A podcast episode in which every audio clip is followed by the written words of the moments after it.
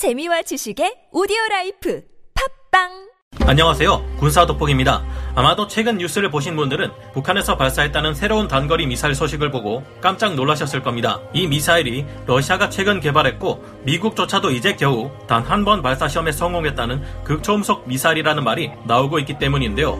극초음속 미사일은 최소 마하 5에서 마하 20까지도 이르는 엄청난 속도를 가진 미사일입니다. 세계 최강의 미사일 요격 능력을 가지고 있다는 미국조차도 답이 없을 정도로 요격하기 어려운 극강의 비대칭 무기로 떠오르고 있습니다.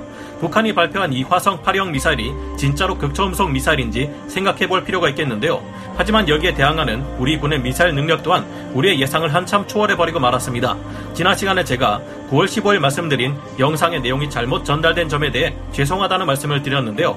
그 이유는 이날 발사된 고위력 탄도 미사일의 탄두 중량이 사실은 그때 언론에서 나온 3톤짜리가 아니라 무려 6톤이나 되는 미친 중량을 자랑한다는 것이 최근 새롭게 밝혀졌기 때문입니다. 게다가 우리 한국의 국방과학연구소는 탄두 중량이 8톤에까지 이르는 미친 위력의 벙커버스터 탄도 미사일을 개발했고 그 과정이 마무리 단계에 있다고 해 세계를 경악하게 만들고 있습니다. 겨우 탄도 중량 2톤짜리 현무 미사일만 해도 세계 최강의 관통력을 가졌다는 GBU-57 MOP가 가진 능력을 한참 뛰어넘는다는데 탄도 중량 8톤에 마 10의 속도로 내리꽂히는 탄도 미사일이라니 진짜 화력 덕후 화력 덕후하지만 대한민국은 이제 정말 화력에 미쳐버린 것 같습니다. 여태까지 한국과 북한이 이렇게 심하게 미사일 경쟁으로 치달았던 적이 없었던 듯한데요. 더욱 치열하게 불붙고 있는 최근 북한과 우리 대한민국의 탄도 미사일 근황에 대해 알아보겠습니다. 전문가는 아니지만 해당 분야의 정보를 조사 정리했습니다. 본의 아니게 틀린 부분이 있을 수 있다는 점 양해해 주시면 감사하겠습니다. 북한이 9월 28일 발사한 화성 8형 극초음속 미사일. 북한이 9월 28일 발사한 화성 8형 미사일은 그동안 북한이 발사해왔던 미사일들과는 다른 비행 특성을 가지고 있는 것으로 파악되어 논란이 되고 있습니다. 북한에서는 9월 29일 화성 8형 극초음속 미사일의 시험 발사를 진행했다고 밝혔고 미사일의 형태 또한 공개되었는데요. 탄두 부분에 활공 비행체처럼 날개가 달려있는 모습을 보아 우려한 대로 극초음속 미사일이 맞는 것으로 보입니다. 북한은 28일 6시 40분 자강도 전천군 무평리 일대에서 단거리 미사일로 추정되는 발사체 한 발을 발사했는데요. 현재까지 분석된 바에 의하면 이번에 북한이 발사한 발사체의 비행거리는 200km에 이르지 못하는 짧은 사거리를 보여줬으며 비행 고도는 약 30km 정도인 것으로 밝혀졌습니다. 발사체는 동해안의 북한 영해박 해역에 떨어진 것으로 알려졌습니다. 이제까지 북한이 쏘았던 미사일 중 사정거리 300km 미만의 발사체가 보통 고도 50km에서 90km의 고도로 날아갔었다는 점을 생각해보면 이번 발사체는 일반적인 탄도미사일이나 방사포가 아닌 것으로 분석되고 있습니다. 보통 30km에서 70km 고도에서 최소 시속 마 5 이상의 속도로 날아가는 것이 극초음속 미사일이라는 것을 생각해보면 북한이 28일 발사한 미사일과 공통점이 있습니다. 이 미사일을 발사한 자강도는 북한의 군수공업단지가 밀집되어 있는 지역이고 북한은 2020년 말 국방과학원 산하에 극초음속 로켓 연구소를 신설하고 극초음속 미사일을 개발하기 시작했는데요.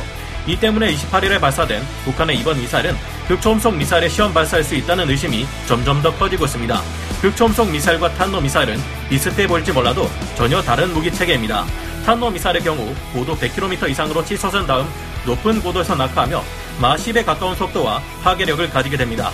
높은 고도에서 떨어지는 만큼 우리 한국의 2737 조기 경보 통제기로 발사 징후를 알아낼 수 있고 지상에 설치된 슈퍼 그린파인 레이더나 세종대왕급 구축함으로 이를 추적이 가능하므로 요격 미사일만 있다면 이를 요격할 수 있는데요. 그런데 극초음속 미사일은 다릅니다. 극초음속 미사일은 고도 30km에서 70km에 불과한 낮은 고도에서 극초음속 활공체 기술과 스크램제트 엔진 기술을 사용해 마하 5 이상의 극초음속으로 적의 목표물을 향해 날아간다는 점이 큰 차이점인데요.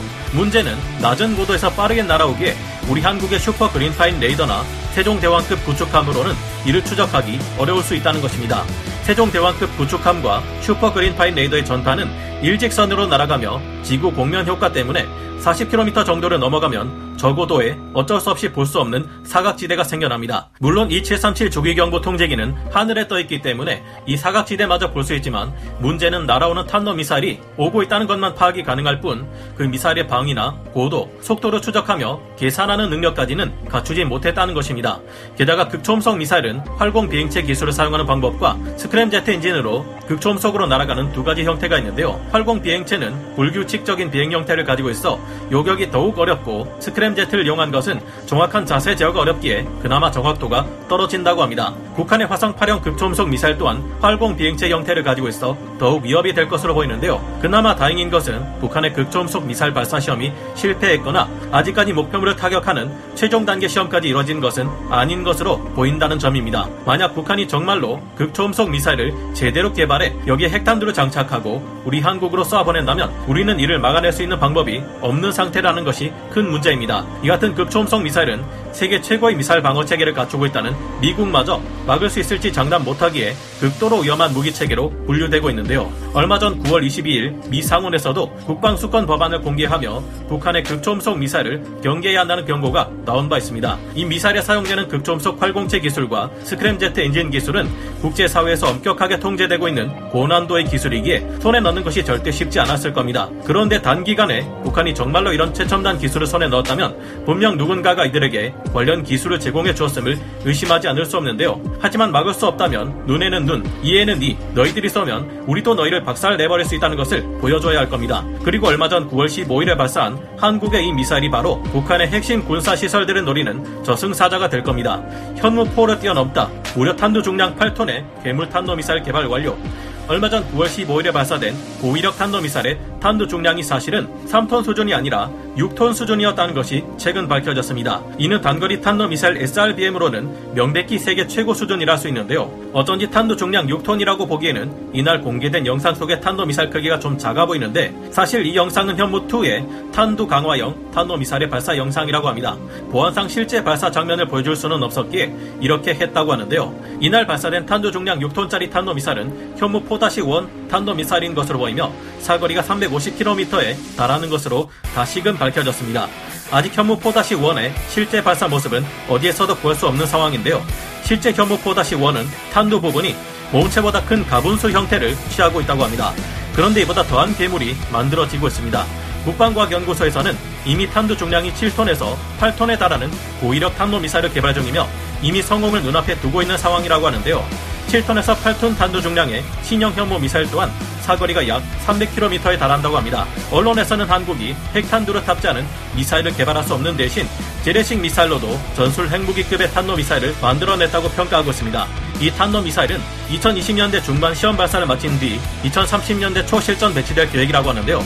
현무 시리즈 탄도 미사일들이 가진 특징은 고폭탄두 대신 묵직한 중금속 탄두를 탑재해 대기권 재도입 시 마하 10의 엄청난 속도로 떨어져 적국의 핵심 지하 군사시설을 관통해 파괴력을 극대화한다는 것인데요. 이전에 알려진 바에 따르면 현무포 탄도 미사일의 탄두 중량이 4톤일 경우 무려 300m의 관통 능력을 가지며 이는 지하 깊숙한 곳에 자리 잡고 있는 평양 지하철마저도 가볍게 뚫어버릴 수 있는 수준으로 분석되었습니다. 그런데 9월 15일 발사된 탄두 중량 6톤짜리 현무포-1을 발사한다면 어떨까요? 아마도 최소 450m 이상의 관통 능력을 가지지 않을까 조심스레 예측해봅니다. 단순 짐작인 만큼 제 예상의 정확도가 많이 떨어지기는 하겠지만 이런 추세라면 탄두 중량 8톤짜리 신형 탄도 미사일의 경우는 이보다 관통력이 더욱 늘어나 최소 600m 수준의 관통 능력을 가질 수도 있지 않을까 하는 생각에 소름이 돋는데요. 이 정도면 거의 1.2메가톤의 위력을 가진 핵 벙커버스터 B-61 모드 11보다 관통력에서만큼은 더 앞서는 수준입니다. B61 모드 11의 관통력은 300m 정도로 알려져 있죠. 여태까지 나온 가장 강력한 재래식 벙커버스터 폭탄은 미군의 GB57 MOP인데 약 60.96m의 철근 콘크리트를 관통하는 능력을 가지고 있습니다. 탄도 중량 8톤의 신형 현무 미사일이 만약 정말로 600m급의 관통 능력을 가진다면 이제까지 나온 역사상 가장 강력한 재래식 벙커버스터에 비해 10배 수준의 관통력을 가지는 것인데요. 현무포 탄도 미사일이 만약 중금속 탄두 대신 확산탄을 탑재할 경우에는 축구장 200개 면적을 초토화시킬 수 있는 광범위한 파괴 능력을 발휘한다고 합니다. 중금속 탄두를 사용하는 만큼 신형 현무 미사일의 폭발력은 관통력에 비하면 그리 대단치 않겠지만 국방과학연구소는 화약이 아니면서 화약처럼 폭발하는 성질을 가진 반응성 금속 소재를 개발했다고 지난 시간 말씀드렸는데요. 점점 더 강력해져 가는 현무 탄도 미사일과 이 반응성 금속 소재의 능력이 합쳐져 재래식 탄도 미사일이면서도 정말로 핵 미사일급 위력을 발휘하고 그러면서도 방사능 오염은 일으키지 않는 신무기가 개발된다면 정말 멋진 일이 아닐까 생각해 보게 됩니다. 현무 미사일의 위력이 앞 으로 더욱 강력해지기를 바라며 북한의 극초음속 미사일 개발이 제대로 되지 않기를 개발되더라도 우리 한국 역시 이를 요격할 수 있는 능력을 갖추게 되기를 희망해 봅니다. 오늘 군사 돋보기 여기서 마치고요. 다음 시간에 다시 돌아오겠습니다. 감사합니다. 영상을 재밌게 보셨다면 구독, 좋아요, 알림 설정 부탁드리겠습니다.